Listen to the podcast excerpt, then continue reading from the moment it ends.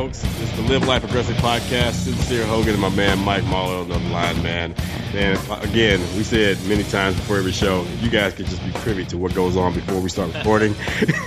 but you know, maybe one of these days, one of these days, it could be some. We have, we have a fun time with guests, especially when either one of us know them personally, Exactly. because then we can really let loose. I mean, a lot of the guests we have, we've never met them before, you know, and we so still we- let loose. We don't. care. Yeah, we, we still do, but sometimes it's a feeling out process. Exactly. because You don't want to be that guy who just drops this joke and then all of a sudden it's all quiet on the other end. And you're like, okay, moving on. yeah. I mean, in other words, you can't you can't bring up a Anal bleached bleaching. a hole. Yeah, exactly. In anal bleaching, for example, you have to know your guest when you before you bring up a topic like that. It'll probably come up today because we know our guest pretty well today.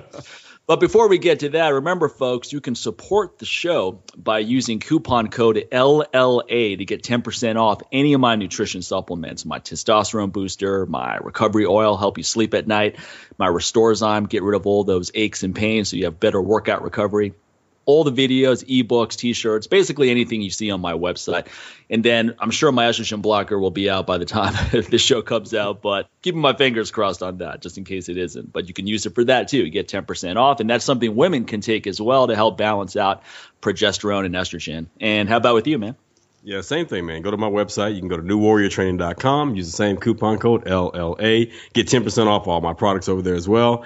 For all, I'm, it's, it's cold outside right now at the time that we're recording this, and I'm starting to get a lot of people wanting some warm drinks and start talking about coffee. And hey, man, do you have any more of the Toreadors in stock, the big ones and the small ones or whatever? So just hop over to the website and you can use that coupon code for 10% off of the Toreadors that I do have in stock. So you can give the gift of coffee this holiday season as it's coming up, and even after that, if you listen to the show after that or whatever. And also, you can get 10% off my wellness code book, as well as my weight management 101 course and my DVD, my body weight training DVD, which I'm sure with our guest today, we're going to talk a lot about that as well, as far as body weight training and training more or less without weights and the benefits of doing that. So, hey, hop over there and grab that DVD, and especially after we have our little discussion today, folks. So, newwarriortraining.com, coupon code LLA.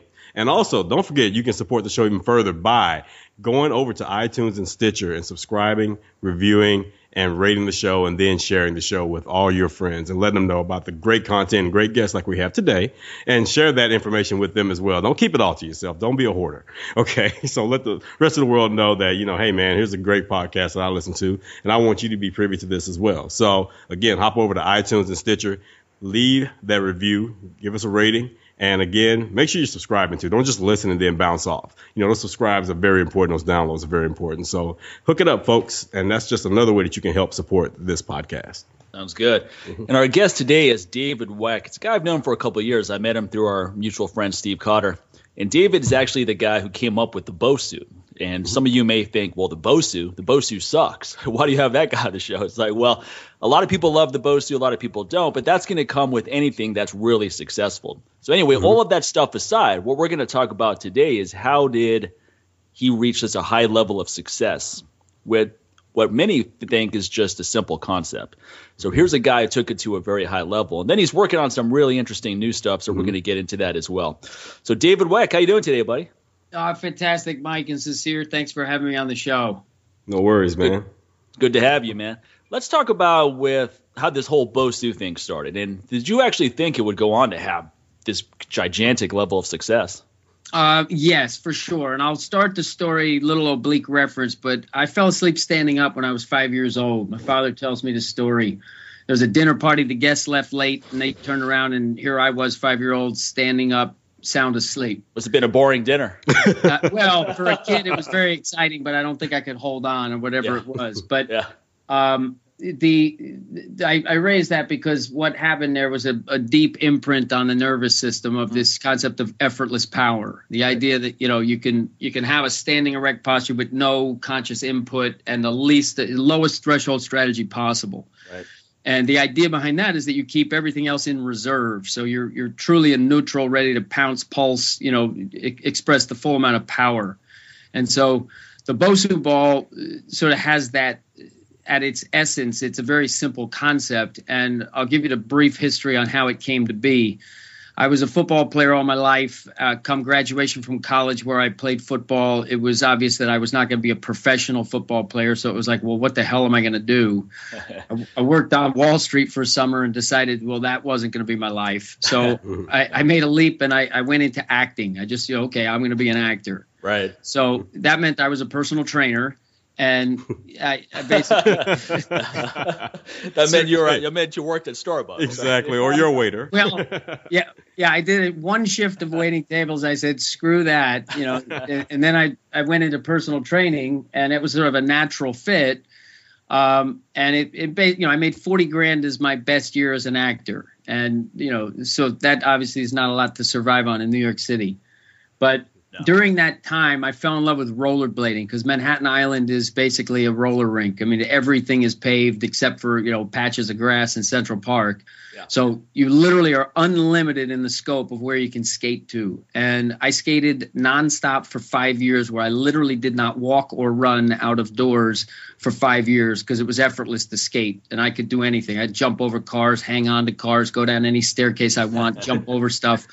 It was a ton of fun and it was effortless. And I could skate around the city faster than you could. I could get crosstown faster than a cab. Hmm. Can't go all the way up and down as fast as a cab unless right. you're holding on to it. But uh, so anyway, that I tell you that because it made my feet exceptionally weak and like so freaking weak that like I couldn't even walk on cement. I couldn't walk. I was on a rocky beach in France. I had to crawl off the beach there's you know beautiful topless women all around and i'm crawling around.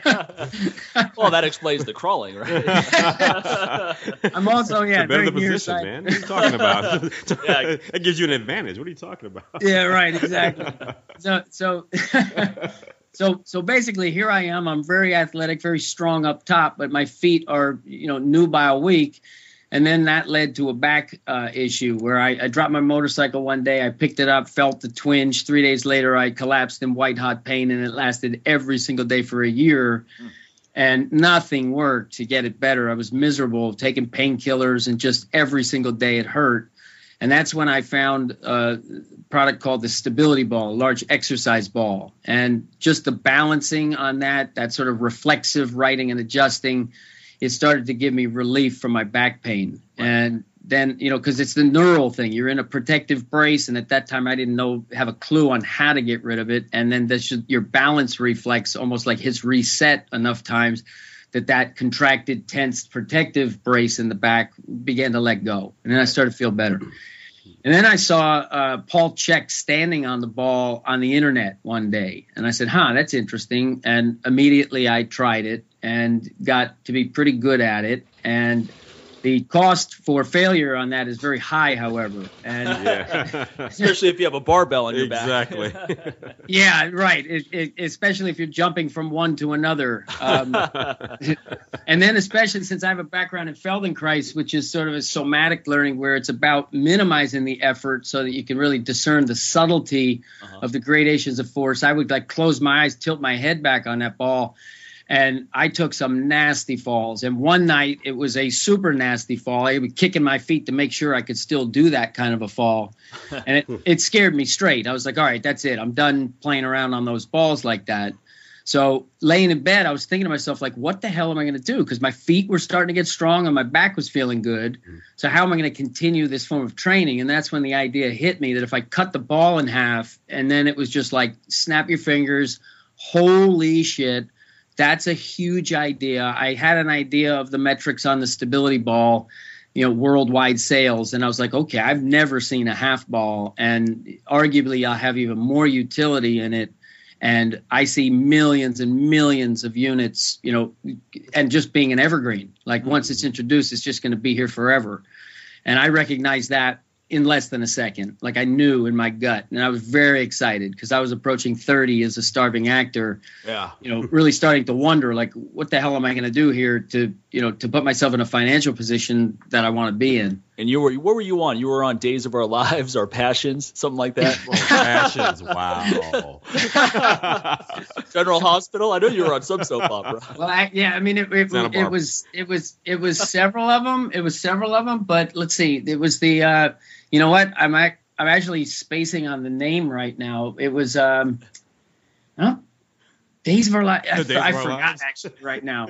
But yes, I was. I, I'm. I'm not proud to say that I had a recurring role on a soap opera as a plot pushing cop, who you know it was good because I'd work three or four days a month and I'd make enough to pay rent and cover all expenses for the month, so everything else was gravy.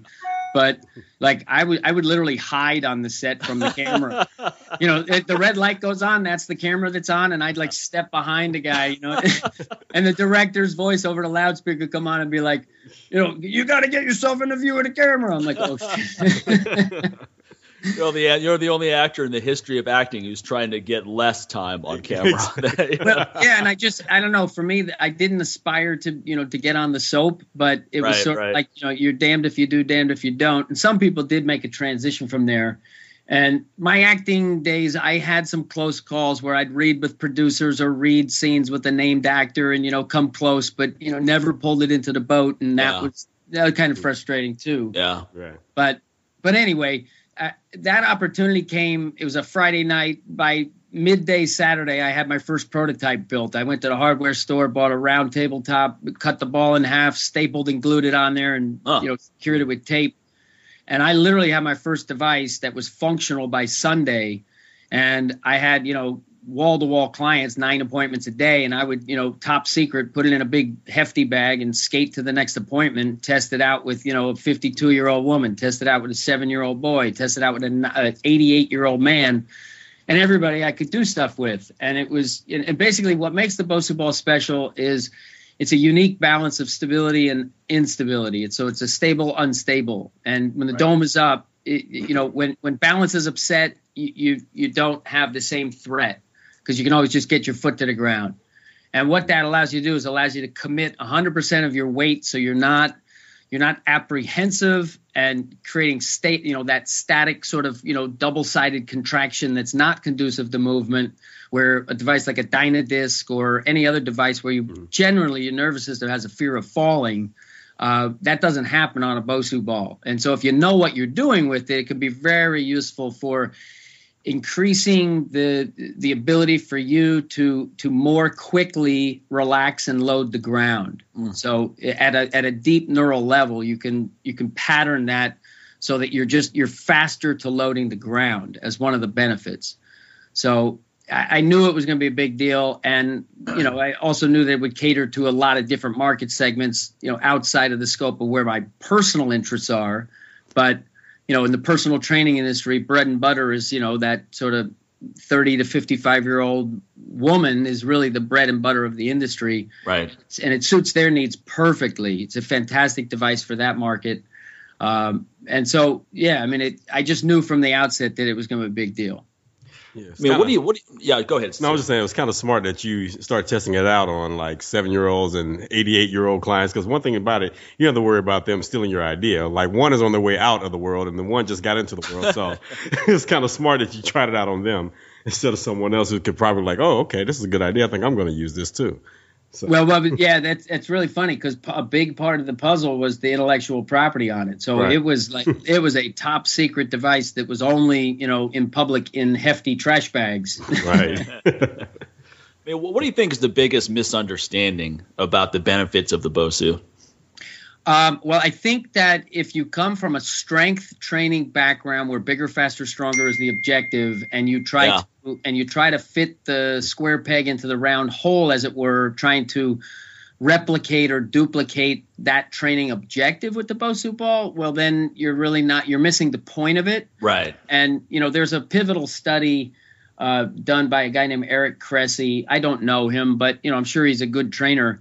Um, he he did a study in his graduate program where he used Dynadiscs to sort of you know test the efficacy of unstable surface training. And a Dynadisc is, you know, it's a cushion that's 100% unstable. You can't commit your weight to it. You certainly can't jump up and down on the thing. And then the protocol, if you're trying to lift what will be sort of, you know, a heavy load on a Dynadisc, well, I wouldn't even need to perform the study to tell you what the results are going to be. right. So, you know, and, and then people cite that and they, they act as if unstable surfaces is like one uniform category. Well, ground based exercise is all the same because the ground is essentially the same. because you know it's just a constant flat. And you know there's varying degrees of density whether you're on turf or you know zebra mats or you know hard rubber floor whatever. Sure. But it's all a stable surface that's predictable. Now unstable surface training is unique to each individual modality. A bongo board or an indo board that Mike, I, you know, there's that picture of you pressing a big old bell on top oh, of. Oh, let's not bring that up. right. I'm still trying. I'm still trying to recover from that photo. yeah, right, right, right. But, people, people, people, people still make fun of that photo. I was like, come on, guys, that was 12 years ago. I, I, I have it. I have it up on my bedroom wall. So. No, but the point being is that's a very different training stimulus than uh, you know than a stability ball, right. than a Dynadisc, than a whatever. And a Bosu ball is unique to itself. So I think the, for the people who don't like it, they tend to be of a of a strength training mindset. Um, and I think it's more of a, a misinterpretation because I'm all for strength training. I mean, you know, I, I I love it, and I think that's a staple element but you can enhance your ability to apply your strength and power a greater percentage of the time where and when necessary once you've had some training with the Bosu ball. So right. as a as a means by which to enhance your athletic application of strength and power, then it is a very useful tool and the enlightened athletes of which, you know, you, you look at the naturals like a Randy Moss, and the, I mean these guys all use it. So it's it's not like it's for sissies, and I think that that's you know we all evolve as people, and I think you know the, when you're a younger guy, the testosterone's real hot and your ego is real big, and then you know you get a little bit older and you start to learn humility and you start to have an appreciation for, hey, you know what, some of my ideas as a younger person maybe they're not 100% hard and fast and correct. Maybe I can open my mind and learn something uh, and I think that that's the path. And I certainly have right. experienced that curve in my life. Absolutely. I think the big mistake is a lot of people use the Bosu for stuff that you didn't intend it for, exactly. such as doing heavy squats on it and they're doing power cleans on it with the barbell. And then all of that is ultimately associated with you and people assume that you're disseminating that. Exactly. Like Yeah, I think I think you're right. And I think there's also like, you know, like you said, w- when something's successful, then there's going to be a certain amount of people who just don't like it. I mean, think of Jesus. I mean, he's pretty popular and there's, you know, half the world hates him and willing to strap bombs on their bodies, you know, because they don't like him. I never met the dude. Um, you know, whoever it is, yeah. you know, whatever, whatever right. it is, there's always going to be dissenters. And I, I think when you have a popular device like the Bosu ball, then it just becomes representative. It's sort of like any gripe you have with, you know, unstable, that becomes the, you know, the poster child for it. And then you just, you know, you start striking at it when, you know, uh, for example, a study didn't even incorporate a Bosu ball, and now the Bosu ball sucks. So, right, right you know, I think that that's it's just misinformation, and I think that when the dust settles, especially because I'm launching a new Bosu ball now, that sort of it took me 14 years to discover it. But what I did was I increased the density of the dome, so it's a lot more firm and stable underneath you. And then there's a specific training area that puts your feet in this dorsiflexed, inverted position that is sort of the, the, the spring loading effect that forces you to reorganize the center and the pelvis and it leads to an instant priming effect where I can enhance your squatting form when you get back down to the ground extremely fast. And guys like Cotter have experienced this, and big, strong dudes who you know lift 600 pounds have experienced this. And results speak for themselves. So at the right. end of the day, when the dust settles, I think you're going to see you know a, a, conversion of the people who hate the Bosu ball. They're going to eventually like it. Unfortunately, it's a different version. So they'll be able to accommodate the ego and say, well, I, I, I hate the original still, but you know, I like this new. well, a lot of people, I mean, hate is kind of a strong word to use too, but uh, I mean, it's, it's, appropriate because there are people that have that feeling, but they don't really, they don't really even know why. Exactly. You know, they, I just don't like. I hate I that. Don't thing. like it. It's just. Have you ever know. used it? No, I just don't like it. I just don't like it. right, right. I've seen yeah. it in the gym. I just don't like it. Like what? Come on, man. Yeah, and, and and you know, and there's a there's a place for everything, and, and you know, if if you're associating it with you know the person who's doing five pound pink dumbbell curls and that's not your thing then you know I, I, that it's understandable that somebody could have a misinterpretation of it so right. and you know, right when the Bosu ball launched, it was at the perfect timing because the you know the stability ball was like all the rage, and Paul Chek was very popular, and all the sort of you know unstable stuff was right. very popular, and so it, it hit right on the crest of that wave and you know the pendulum always swings a little too far in both directions. So you know people started applying the bosu ball to like everything. And it's not designed for that. It's it's designed to be one essential element of a complete program. And for the person who's not as enthusiastic about exercise and fitness like you know the three of us are and many of your listeners well, if anything to motivate them to get moving, that's a good thing. And we're all on the same team at the end of the day in terms of look, we're, we're in an industry to help people. It's a very noble industry. And constructive criticism is where it should be. It shouldn't be like, you know, castigating and, you know, calling everything bullshit and stuff. When I hear people bash CrossFit, I just say, you just, what's the point? You know, it, be constructive in your criticism yeah. and don't try to, don't try to step on the heads of others to make yourself popular. Right. It's, it's exactly. just, you know, it, it, at the end of the day, nobody's winning from that. So, right we don't just marginalize, just just put it all in one category, like, oh, all CrossFit sucks, or you know, all unstable type devices suck. It's just like, okay, is it the, the device that sucks, or is it the person that's using it in a very asinine way that's one that sucks? And that's what you need to look at. So a lot of times, even with that CrossFit argument, it's not CrossFit; it's just a brand. It's just some of the jackasses that you see doing jackass things. Well, then just point out the jackass. Don't call it just all CrossFit or whatever to that point or whatever. But let me ask you this, David with that type of stuff, with anything that's going to become popular, of course, there's going to be negativity and there's going to be the naysayers out there. But dude, how did you handle that? How did you like prepare yourself because you knew it was going to come because you already saw that this is going to be a product that was going to blow up, you know, just a few days after it hit you. So with that, you know, there's going to be the naysayers. There's going to be people who's going to take shots at you left and right. How do you prepare yourself and put on a thick skin for that, or was it, or was the skin even thick enough for that at the time? You know, it's real. It, that's that's real interesting. You know, it, when what I learned when I was riding motorcycles is that you know when you race a motorcycle, you don't even have rear view mirrors. I mean, you just you're going forward and you're not looking back. You're just going, and so like give an example of a funny one. I went up to a friend's house, uh, you know, he from college, his father exceptionally successful. We're just, you know, I I bring this device up and I'm going to show him, I'm going to show his father and we're at this you know beautiful mansion on the beach and you know big party. And i you know, pull him aside say check this thing out. Open up the trunk of the car. I show it to my buddy. He's like oh yeah it's cool. And i show it to his father. He's like he looks at it he turns around and he goes hmm. go to med school.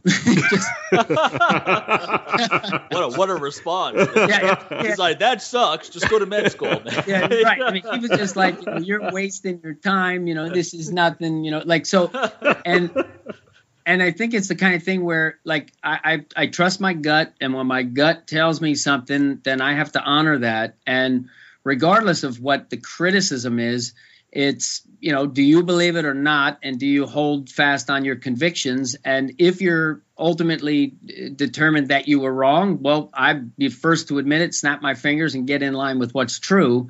But I just had a belief in the efficacy of it. I felt it personally. I demonstrated it with people directly, and you know, and at that at, at that time, a lot of the people weren't anti because it was brand new and they were intrigued by it. Mm-hmm. And so uh, here's how I did it. As soon as I was patent pending, I went out to the U.S. ski team and I sold the first two units to them because it's just natural for them. And I've been official supplier to the ski team since that time, every year since.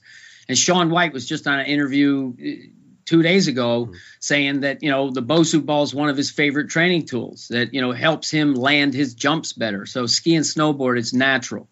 And from that, I took it to the Yankees, the Lakers, the New Jersey Devils, and then the Rams and the Ravens and they were all sort of the respective championship teams in the Big Four. And Rams and Ravens, you know how football a calendar year is not the same as the Super Bowl year, so that's I bracketed it. And the logic there was, you know, look, don't trust me. These guys use it. They bought it. They, you know, I didn't give it to them. They bought it and they actually use it.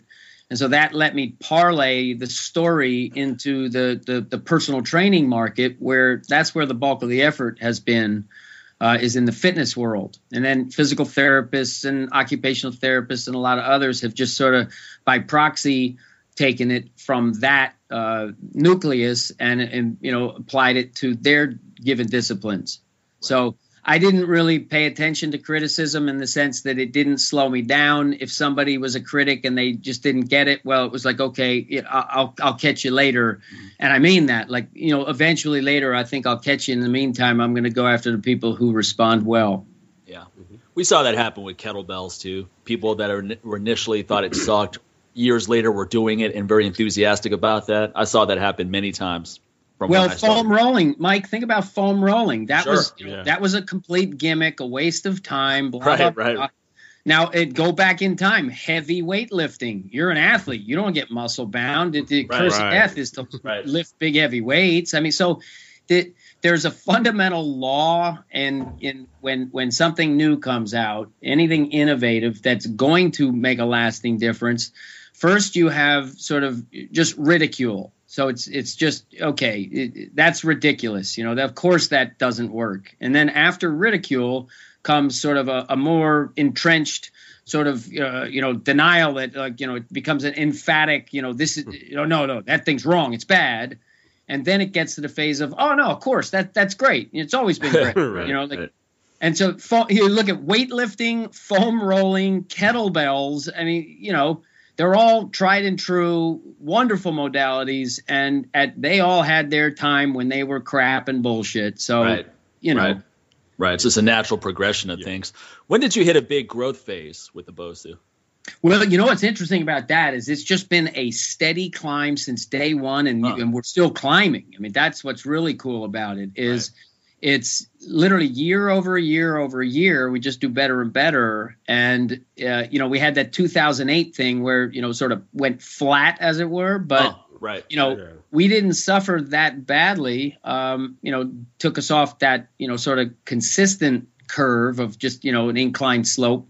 But we're now making strides all over the world in, in ways that we hadn't. We've got new versions. We've got a, a brand new little miniature one for kids um, and and certain other markets where they just don't have as enough uh, as much money.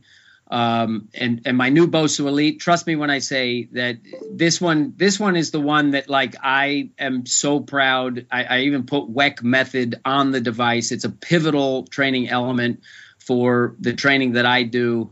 It, it's not to say that the original is bad in any way. They're different. It's like hot tea and cold tea. You know, it's the same stuff. It's just a different formulation and strategy. And whereas the first one sort of provides this infinite proprioceptively enriched environment that's like, whoa, you instantly you can't stand still. The Bosu Elite is a very targeted proprioceptive environment that's spring load. So it's about the loading and the time on this specific form of tension that's going to force your body to adapt and adjust to it by better fascial integration, better bone alignment and you know ask guys like Cotter if it works you know so again results will speak for themselves but I I have that gut feel once again that this one is a very special and that this is the one that's going to round up the, the naysayers and have them say shit I, I put 30 more pounds on my overhead squat and that was the pivotal piece in the puzzle. Oh, that's cool.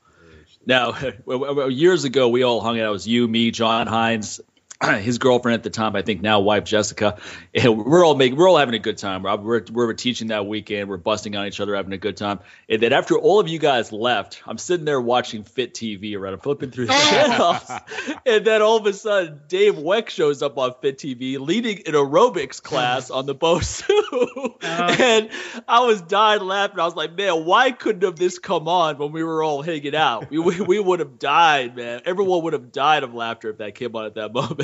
Yeah. So, so yeah. where I'm where I'm going is were there were there any strategies that you tried coming up where looking back you're going man that, that was kind of a blunder or that was that was a wrong turn well, you know what? It's it's the kind of thing where you know, look at Sylvester Stallone and his career. I think his first movie was this like sort of C-rated porno where yeah. the porno that he always speaks about it that didn't happen. Like, come on. Yeah, right, exactly. Like you know, so so I think you know in that in that sense, I think a lot of these things just sort of get you know turned under and forgotten about, fortunately. And that was, you know th- that was something where Mike, you don't know how hard I worked for that damn thing because once once once once I decided to do it to lead a class on the music with the eight count. Like I, I had never done that before. It was like, you know, I, it took me three months of like every day going like one, two, three. Someone's got to put this up on YouTube. Oh my. God. and, and You, can- you can really see Dave's Research acting background. now. No, you can you can see his acting background come through because you look you look like you watched one too many Gilad videos you know, before you did that. no, you're right. You're, you're absolutely right. You're absolutely right. And fortunately, fortunately, that's uh, it's something that I think it's you know I'll be forgiven at the end of the day, and most people will never see it. Uh, you know, except, except you know, I'm, Unless and, I I, find it and, I, on and I'm jo- and I'm joking too, man. I'm not. of course, I'm not, I, am not like really giving you a hard time. I just thought it was funny because you try stuff out, but it, but it just just your character in that little skit or whatever you want to call it was hilarious to me. You're like, okay, ladies, you know that line you want right here. This is how you get it. You know? It's way different when you actually know the person. You It look was like, wait a man. minute, he doesn't talk like that. What is he doing, man? I just had lunch with this guy. well that's i mean it's you know what you know what's funny about that and it really is funny i mean i, I can look back at it i can genuinely laugh at myself too And we all Right. have stuff like that. We all have moments like that. Believe me. right yeah just not on like a broadcast but yeah, fortunately not on nationwide TV. But right. So uh so basically you know, like steve cotter made a comment to me recently. He's like you know the way that you train personally and the way that you work with individuals isn't the way that you sort of you know the the, the way that the bosu empire works. And and i'm very cognizant of that. And it's taken me a long time to sort of I don't know, develop enough of uh, an understanding and unique perspective on movement training because that's one thing the Bosu Ball did for me was it gave me time and it gave me resources and I live in a beautiful city, San Diego. I live at the ocean and you know for for 10 years I've had the ability to basically schedule my day as I see fit for the most part and I don't surf. I don't ride bikes. I all I do is I study movement training. And I went to Chinese medical school. I've I've trained all over the country, all over the world with experts in various disciplines. I've worked with professional athletes, helped some break world records. So I've had a tremendous study opportunity to get engaged in that Malcolm Gladwellian, you know, 10,000 hours for real. Right. and you make certain discoveries in that and when no deliverables are due essentially you're not under pressure to put it all together. You can make as many mistakes and chase down leads because you, you're not under the gun to deliver that solid hour where it's like you can't afford to make a mistake which means you can't take risks and that has been a unique opportunity and all the things that i'm doing now are really informed by that unique opportunity so that's you know i it, it was worth doing that fit tv thing now, what are you what are you working on now? I know you've you've gone into some other directions where you've come up with some really interesting ideas. Yeah, I actually saw a video the other day on um, Facebook, like when we started following each other. It was the um, oh man, it was the the quick hands, the quick hands. Oh, Bowler trainer. Yeah, well, there. Yeah, well, the Bowler Trainer was a device that I had tried back in, I think that was as far back as 2004.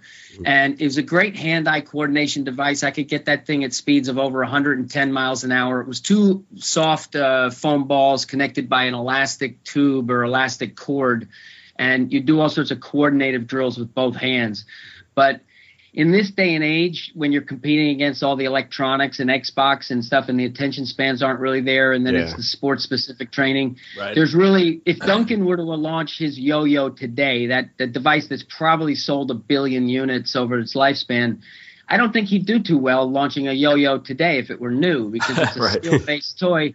That you know, what do you rather play with, Johnny? Xbox or yo-yo? And you know, back when he was doing it, there was no competition. It was you, know, Right. you want to play with a yo-yo or you want to play with jacks? Like, what do you want to do? So that device, I put that one on hold because it took me too long to turn over the inventory, and ultimately it's a business. So uh, the stuff that I'm doing now, I'm launching a new product called the RMT Club, and RMT stands for Rotational Movement Training. And I know Mike, you're a huge fan of clubs. This I'm a huge fan of clubs. I'm a collector of clubs. I've got you know many many different sets, all size, shapes and sizes. Right. And for many years, I've sort of had this idea of I want to build one that, that meets the specs I want, namely having a soft head on top. And it opens up the possibilities to do more things with it. And this one has a soft club head and it has a steel shot like BB type material inside that gives you this tactile. It get, it lets you really dial in the patterns. It lets you be, be very precise. And it lets you strike things because it's soft. And so you can make it a high intensity exercise whereas you know clubs generally aren't high intensity. It's more mobility stuff. Right. So this is a very exciting product and the feedback we're getting is outstanding. So i think that this one's going to be another home run and I think you know it it's the kind of thing for it, it will really suit anybody. You know, from someone like my mom who'd never pick up a conventional club, she can pick this one up. But athletes, we, we're developing the sports specific programming for baseball, golf, tennis, hockey, even surfing. Believe it or not, because of the proprioception of where the hands have to be in surfing. Sure. So it, it's it's that's that's like first and foremost on the burner right now is the RMT club and then the Bosu Elite, which it was just this lucky accident discovering it. We were testing some new materials, and I just happened to, you know, get this harder dome that was like, hmm, okay, well, what can I do with this? And I started playing around. And I found that sweet spot where I was like, holy shit, my squat just got better, dude. Nice. and then nice. like, whoa, like I, I've, I've been doing this two weeks, and now I'm running better. I'm hitting the ground. My my foot is receiving the ground and transmitting the force cleaner and like it, it is special. So I was like, you know what? I need to build this now. I don't care if we've got RMT on. We're going to go with this too, which is generally not the way you do it.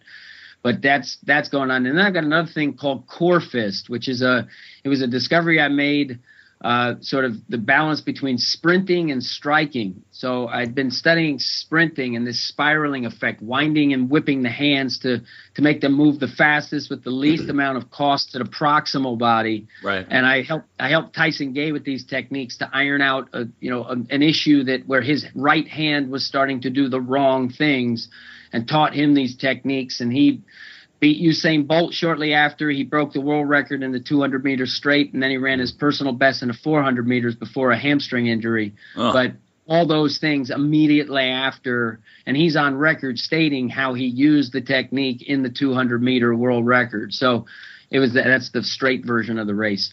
So I, I was using that technique and drilling it, and then I'm a huge boxing fan, so I watch boxing religiously. It's my favorite sport to watch Mayweather was fighting Mosley. It was May 1st, 2010.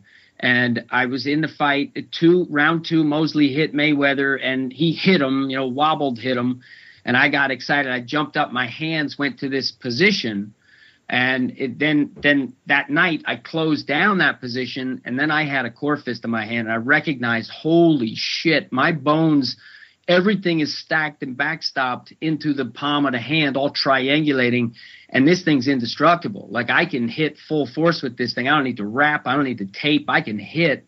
And it creates this circuitry of bone alignment that now when you squeeze it and clamp it down, you're routing the force back in. So it doesn't slow you down the way a conventional fist will do. It actually can, you can use it as a movement trainer. So and I then it was just like holy shit, and I just trained and trained and trained that, and that one's a massive challenge because the inertia of a conventional fist is, I mean, if if you get happy, mm-hmm. you make a fist. You know, touchdown, you pump a fist. You get mad, you make a fist. A baby's right. handle make a fist. So there, it's I know Mike, I know where Mike is going with this. I can hear him giggling now, man. oh, but honestly, man, this is actually that's the video that I saw on Facebook. It was the core fist. Okay. And, and even yeah, I was sitting there trying it. I was like, how in the blue hell are you tangling your hands up like that, man? So it was like a challenge for me to even just sit there and do it, man. But it made it very, it was very interesting. And then once I got it, I got it. I got. It. I was like, okay. Yeah, but it, it it can take expert assistance to get it, and that's yeah. why I created this device. But it's the kind of thing where it's not on my front burner now because the new RMT Club and the Bosu Elite are much simpler concepts right. to right. sell, right. and the core the core fist. Up until recently, I didn't really even have a way to monetize it because I didn't have. A, now I have a patent pending device and patent pending, you know, gloves and you know all the accoutrements that I'll be able to make money on and facilitate people to be able to do it and assimilate it. And the story is much bigger than fighting. I mean, you know, and you can make an argument that you're not going to teach old dog new tricks. So it's right. sort of the next generation that's that, that will take hold. And if you look at like the Fosbury flop, which is the that's the technique for high jump, when Dick Fosbury broke the world record using that technique in 1968 in the Mexico City Olympics, it was poo pooed. I mean, the the Olympic coach himself said it's bullshit, doesn't work, it's dangerous, it's a fluke.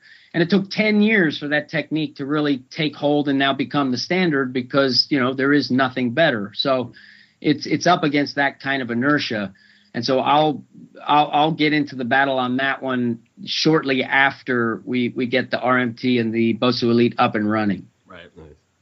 And just going back a little bit, when you decided to move forward with full force with the Bosu, did you have to generate any kind of fundraising? Did you have your own money that you put into it to build this company, or did you have to get some fundraising to get it going? I got funds to get that going, and fortunately, at that time, it was two. It was you know ninety nine two thousand, and yeah. that's when everybody was a millionaire. You know, the painter was quitting his job. right, right. Yeah. yeah. You know, oh, what do you do? Oh, I trade stocks. What do you do? You know, yeah, exactly. yeah. And so you had the dot com bubble, and I was very fortunate to have an angel investor that put forth the investment that literally let me just go. Like, you know, I didn't I didn't have to think twice about dropping, you know, whoops, hold on a second. My computer's oh, no, no problem. No problem. Um, the uh, it, with the iPhone upgrade now, everything I own rings when the phone rings. It's the computer, the iPad, the phone. I, like uh, my tooth starts buzzing. Uh, so so I had the I had enough funds and enough in reserve to say, okay, you know, I got to take a trip to Park City. Bang, go do it. You know, I gotta I got to drop $160,000 to build a mold. Okay, do it. You know, like you're measuring twice and cutting once, I can assure you, and you're very, very, you know, you're you're making careful decisions, but you need funding if you want to take anything anywhere. And right. otherwise, you're going to get eaten alive because you'll you'll you'll sort of get halfway in, and then others will be able to just sort of see it and take it from you yeah. with yeah, funding. Yeah. yeah. So it, it's something where you definitely the number one reason why small businesses go out of business is a lack of cash flow. Right. And cash right. flow, you can think of cash flow as blood to the brain. It's oxygen to the brain. Without it, you die. Yeah. And you need a steady supply of it, and it can never get cut off. Four minutes of being cut off, and you're done. It's over. Yeah. You know? I always say you have to keep your head above water long enough to jump onto a yacht. you know? yeah. Problem is, yeah. problem is, so many companies they're not able to keep their head above water Everybody long enough. They're, they're, yeah, they're on the precipice, and then bam, funding runs out, right. they drown. Exactly. Yeah, if you get a big gulp of water in your mouth and then you can't grab onto that, you know, to, to the line that's on the yacht, then you'll right. never get yourself in it. So, right. yep and and there's you know there's different ways to do it. Like you can start with a yacht you know. But the only problem with that is that that can hit ground and then sink too. So right. you know I, I was a much more organic approach and i've always based it on if people genuinely use the product, meaning it's not just a sale, but there's recurring use, now you have a business that can thrive and go on indefinitely. Right. If it's just about making a sale, which, you know, hmm. it, the one thing that P90X and CrossFit, those two factors have really done is they've really eviscerated the bullshit message of, you know, three minutes a day, no effort, get your results. Because right. you don't see that the same way that you used to see it all the time. Yeah. But right. those products, I mean, you could have a product that on TV would sell 7 million units and, you know, the people would just have money pouring out of their ears. But three years later, you know, in musical chairs. I mean, the, the, day that the last sucker bought the last one, you know, there was still there was still a big inventory you know, waiting for a whole line of other suckers. And, you know, so someone took it on the chin at some point. But, you know, in the meantime, they made boatloads of money. And now, you know, it's either a, a clothing rack in a landfill or, you know, at the swap. Is it Goodwill? yeah. You wonder, right. you wonder how many millions of copies of Tae Bo exist somewhere.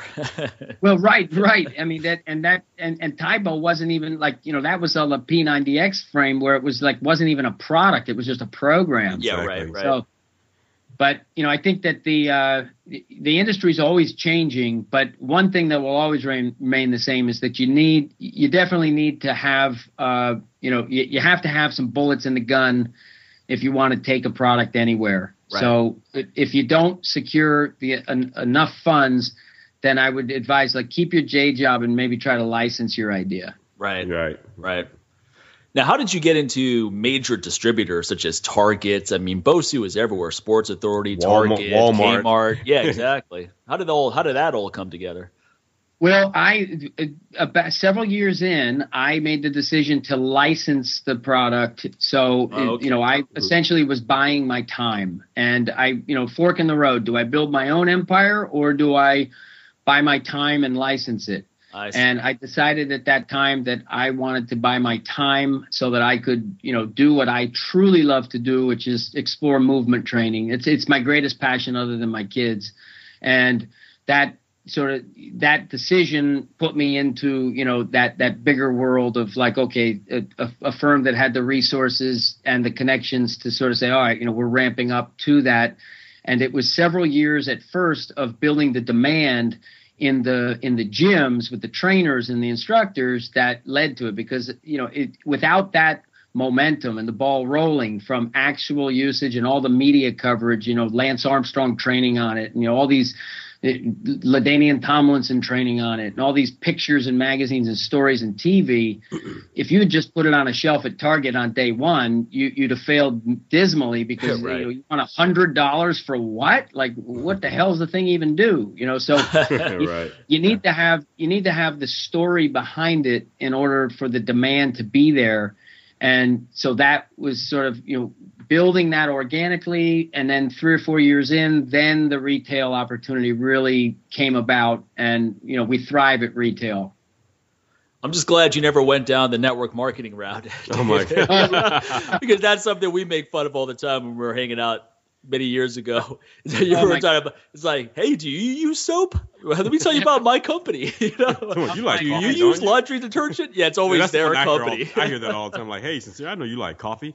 To my, let me tell you about my coffee. Like, wait a minute, your coffee?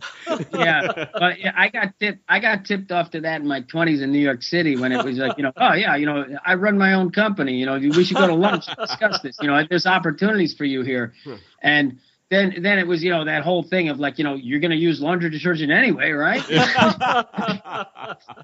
like, oh my gosh, and now I now I just like I run from that. I don't care if they were selling like you know solid gold for free. I'd probably run from that.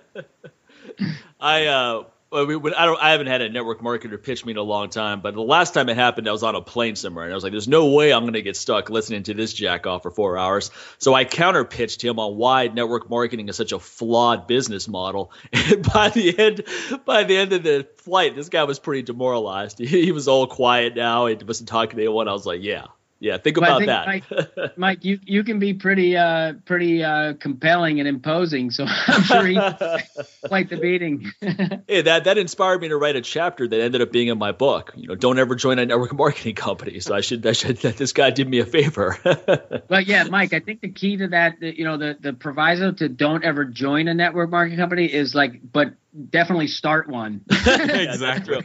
That's true. The only way to make money in that is to start one. That's true. You, you have to be the bird that's on top of the pyramid, and that way you stay clean. Or they call it, or as they call it, the eagle level. That's what they call all those all those different levels of selling or whatever, man. Right, right. Now, you also have a lot of people that come to you all the time going, Hey, David, I got a great idea. How do you manage all of that? Yeah, okay. So that's it's a very good question, and you're right. You definitely get that, like, hey, let me pick your brain, or you know, hey, I got this great idea. I- I you hate know, hey, my! I, I just cringed when you said that. I was like, oh. Yeah. I want to, Yeah. Want to pick your brain. See, about that right there makes me want to use the core fit, core fist right there on somebody's throat. Yeah, right. okay. right, right. But I mean, and the, the thing, the thing that I've, uh, for several reasons, I, I, I have a formal intake procedure with non-disclosure and all sorts of provisos that you know clearly states it. I charge you 300 bucks upfront payment for me to even evaluate it. I will return your money if I deem it to be something that I can't really give you good advice on. And um, you know, and sometimes I'll tell you, look, you know, don't spend another dime until you do these things. You know, so this this was the smartest 300 you ever spent because I just saved Absolutely. you, you know, Right. the 15 grand that you were about to drop on, you know, some ill-conceived idea. Right. And then I've had those consults where I've had, you know, three and four repeat consults as the stages of development have progressed. And it's like, oh, wow, what you started out with was a bit afar, but now you really got something here. So Right. I basically do it as a formal thing. Um, and, you know, it's, it's not the crux of my business, but uh, it, it is pretty fulfilling to get an ambitious and capable person who you know, just needs a little bit of advantage and advice. Right. And so, you know, I protect myself with the formalities of, you know, everything is disclosed in the proper ways and all things are understood prior to. But yeah, it's something that I do. And so generally, if somebody just says, "Hey, I want your advice," I just you know politely and say, "Look, professionally, I, I I'm not in that business. I can't do it. It exposes me to risk." And you know, so you can go to my website and check out you know the or inquire, and uh, we could do it formally if you want to do it. Right. Now it exposes you the risk in the sense that you could tell someone something and then they try it and then there's certain consequences that come with that and that can bounce back on you somehow. No, there's more the risk of the other way around, where somebody's going to submit an idea to me. It's going to be similar in some manner Okay. to something that I do or have Okay. done, and now it's like I stole their idea, kind of a thing. And now, ah, okay. you know, the, the the problem with lawsuits is that even when you're right, they still cost time and money. Absolutely. So, you know, it's still just a giant sinkhole for resources, and time and money is your resources. You know, a lot of them anyway. So Absolutely. You, you want to avoid any kind of a litigious situation where it's a misunderstanding. And look, you know me, Mike. I'm a man of my word. It's you know, I I, I would never intentionally cheat anybody or lie to you know to get ahead. That's that's just not the cloth I'm cut from. Right. But you can't say the same for everybody. So if some, right, right. somebody can try and i've had you know i've had the employee situation where like you know person tries to rebrand my stuff i mean it's just you know and Really? they don't yeah i mean you know it's just sort of like one day you know guy quits and then you know a month later you you see on the internet like oh oh okay so that's now it's a, now it's called something else and he invented it oh yeah i get it you know so it, again i don't look yeah, the that, rearview- that that brings about my next question. Are there have there been knockoffs of the Bosu, Oh. especially especially in other countries where maybe Yeah, you're you don't have as much control? Mike, I think that there's probably 20 different knockoffs of the Bosu ball. Really? And Okay. yeah, literally 20. And and or maybe even more, I don't know. But the none of them have any traction whatsoever because they they first of all the device is usually just a piece of garbage. I mean literally like, you know, it's someone who you know, some Taiwanese company that, you know, oh, you know, they see them everywhere. Let's make our version, you know, and let's do it as cheap as possible, right? And make a, a piece of garbage. You that, step you know, on it try- and Step on it pops. yeah, and it's just it's made from poor components, and it doesn't it doesn't have the right properties. It's you know it's it's just it's just a piece of junk, and there's no programming behind it. So it's sort of you know none of them have any traction. So that's that's fortunate. But the reality is is that you cannot be successful without imitation. If you are not imitated, then you are not successful, and Yeah. that is a that is a hard rule. That is a hard and fast rule. I mean, you know, look at your smartphone today and compare it to your phone 15 years ago and think of, okay, you know, who was first and now what is everybody doing, right? Right, Right. right.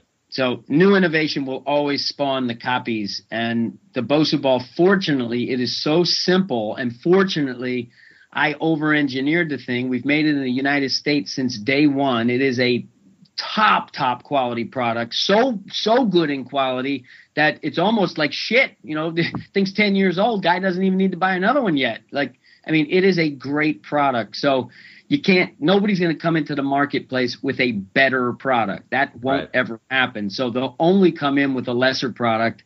And, you know, fortunately, we've been able to maintain the, you know, 98% of the market or whatever, you know, some huge percentage of the market. Yeah. Now, how did you get the whole personal training community educated on the benefits of this? I know that's a big marketplace for you. Yes, yeah, definitely. Well, there's the associations like ACE and IDEA, and there's a Sara City workout, uh, you know, road show where they have m- many cities and they have conferences and trade shows. Okay. So that was really where we, you know, invested in the promotion for it because it, that's where you have a concentration of people who, you know, want to learn what's new and they're servicing the clients who this is perfectly, you know, suited for. And so that that process was just, you know, year after year after year of in and every single show I'd go to, I'd sell out all the units that I brought. And one of the shows, I brought 750 Bosu balls to one of the shows, and I sold more than 750 at that show. So, you know, literally didn't have to ship one one back to the factory. So that that's what really got it entrenched, and now it's a mainstay in many gyms. And like I said, the Bosu Elite is really the device that I think at the end of the day is going to fill out the rest of the gyms. That's pretty cool. Was that is that something that's already out or it's on its way? It's well, it's it's all it just has launched, but we ha, we the demand has been so great so far that it's outstripped our capacity to make them. So if you order one now, it's four to six weeks delivery, and you know, we brought it over to Europe and they just, you know, the distributors over in Europe were like, you know, I, I want 500, I want a thousand, you know, and so it, we have tons of molds that build the original, but we don't have tons of molds yet that build the elite. So oh, I see. You, you sort of have a bottleneck of we can only produce X number each day and the demand has outpaced that number. So we're building new molds, and I mean it's it's a good problem to have. But right. yes, it's it's available and and and literally I'm just uh, launching an online certification program. So a trainer can now go online and get their first level certification learn the product and then you know be able to offer their clients something unique. Because it's all yeah. about mike i did a little bit of uh, you know just you know recon and just got myself familiar with some of your like do i tune into your stuff probably three or four times a year? I'll go to your site i'll read a bunch of your articles. I bought your book and i read it uh, so I keep my finger on the pulse, but I went back and sort of, you know, just watched a bunch of your videos through the past week.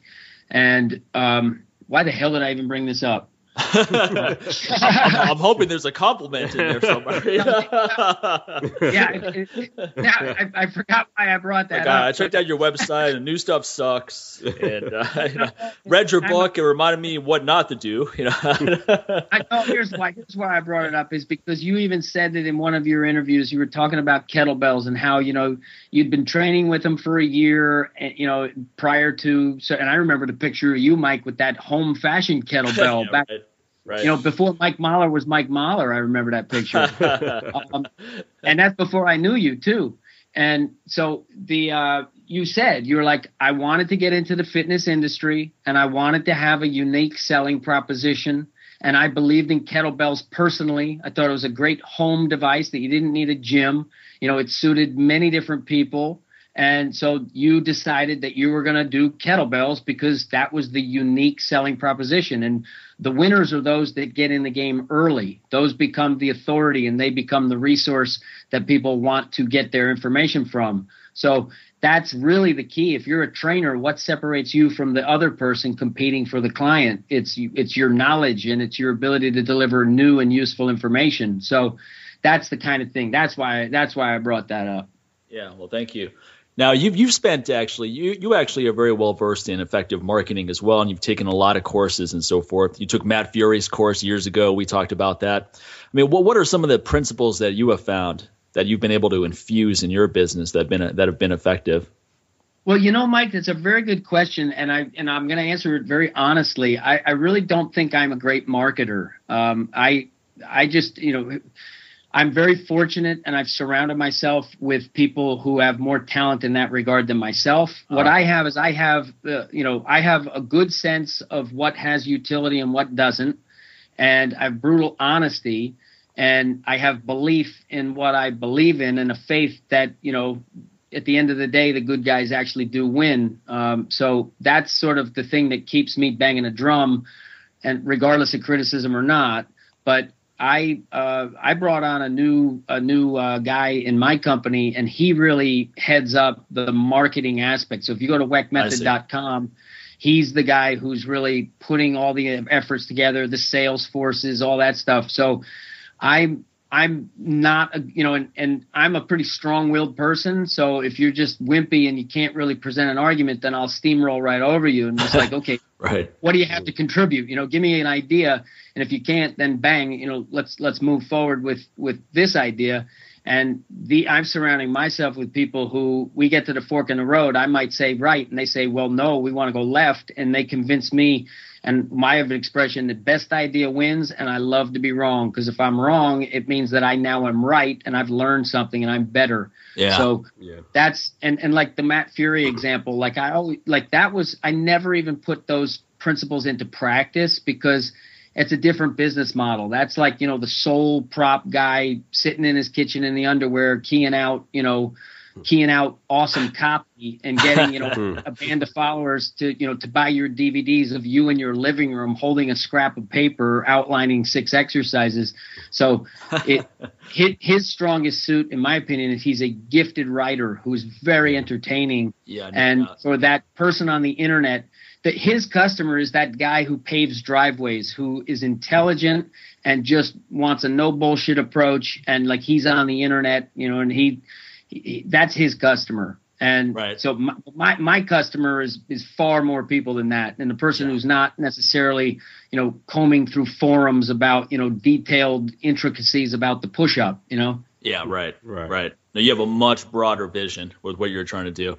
Now, with I want what help, you are I want to help as many. I want to help as many people as possible, and you know Right. the, that remuneration or compensation is you know in direct proportion to the the number of people that you know benefit from the things that you put forward. So no doubt. that yeah, Now you started off as a one man operation, and then how many employees do you have now? I have six right now. Okay, so, we're still, we're- relatively small. Yeah, yeah we're we're very lean and agile and you know it's it's uh i don't know that i ever really want a huge uh sort of infrastructure it'll Yeah. time will tell Yeah. i mean it, it- all- my business will evolve through time just because it has to but um now we're putting all putting together all of the different components that i've learned through the years into Weck method so prior to it, it i sort of bosu came from the name both sides up Right. Really Mhm. flip it upside down or not. And then it morphed into this concept of both sides utilized, and sort of the idea that it's right left balance, it's it's upper lower, it's it's it's uh, fast and slow, hard and soft. Like balance of all things became sort of my training mantra. To understand the center, you got to understand both sides. And strength and balance are really interwoven. It's tension and relaxation that defines movement. So that became my training uh, paradigm. And I sort of had this vision that Bosu was going to be a, a brand that would transcend a product and become a brand. And then, you know, just through the years, the way it's evolved and the way it's unfolded, I, that's just not the way it's going to go. So I created the banner of Weck Method, which is the brand that will house, you know, the the, the new Bosu ball, the RMT clubs, ropes, body weight training, etc. So that's the brand that I'm now building is sort of the name brand. oh, makes sense. Well, hey man, we appreciate you know we know you're a busy guy. We appreciate you coming on board. And where can people find out more information about the new Bosu and other things you're working on? Uh, Weckmethod.com, W E C K method.com, you know, all the conventional handles that I still haven't wrapped my hand around at Weck Method and Facebook Weck Method. And, you know, fortunately, I have people in the office who, you know, that that's not what I love to do. Um, Right. But yeah, you can you can find all the resources there, and they're constantly being added to.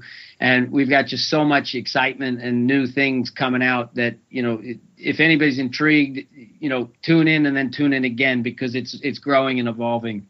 That's awesome, man. Well, hey, it's always great to hear about your continued success. You're definitely a good role model for people that have ideas that they want to get out there and how to do it right, how to do it successfully. So I encourage people to check out what you're doing. Thanks again for coming on, man. We appreciate it. Hey, this has been great, and uh, Mike, I look forward to the next time we get together. And sincere, I look forward to the the, the first time we can get together face to exactly, face. man. Same here, man. All right, Take care. Take care. Take care, Dave. yeah, Have a good thanks, one. guys. Appreciate it. Thank you. And that's our friend Dave. Check out weckmethod.com and you can find a lot of information about Bosu and a lot of things he's doing. It's all over the internet. And also, you can support us and find out more about what we do. One thing you can do is you can go to mikemahler.com, use that coupon code LLA. You get 10% off any of my nutrition supplements, best stuff out there, ebooks, videos, t shirts, you know the whole deal. Use that coupon code, support the show. And I see people using that coupon code a lot. so Yeah, I, man. I appreciate those people. They're really helping keep the show alive. And a lot of you guys are just writing their tale. so don't be a tail rider. Use the coupon code, be a leader, be an innovator, and show your support for the show by supporting our respective businesses.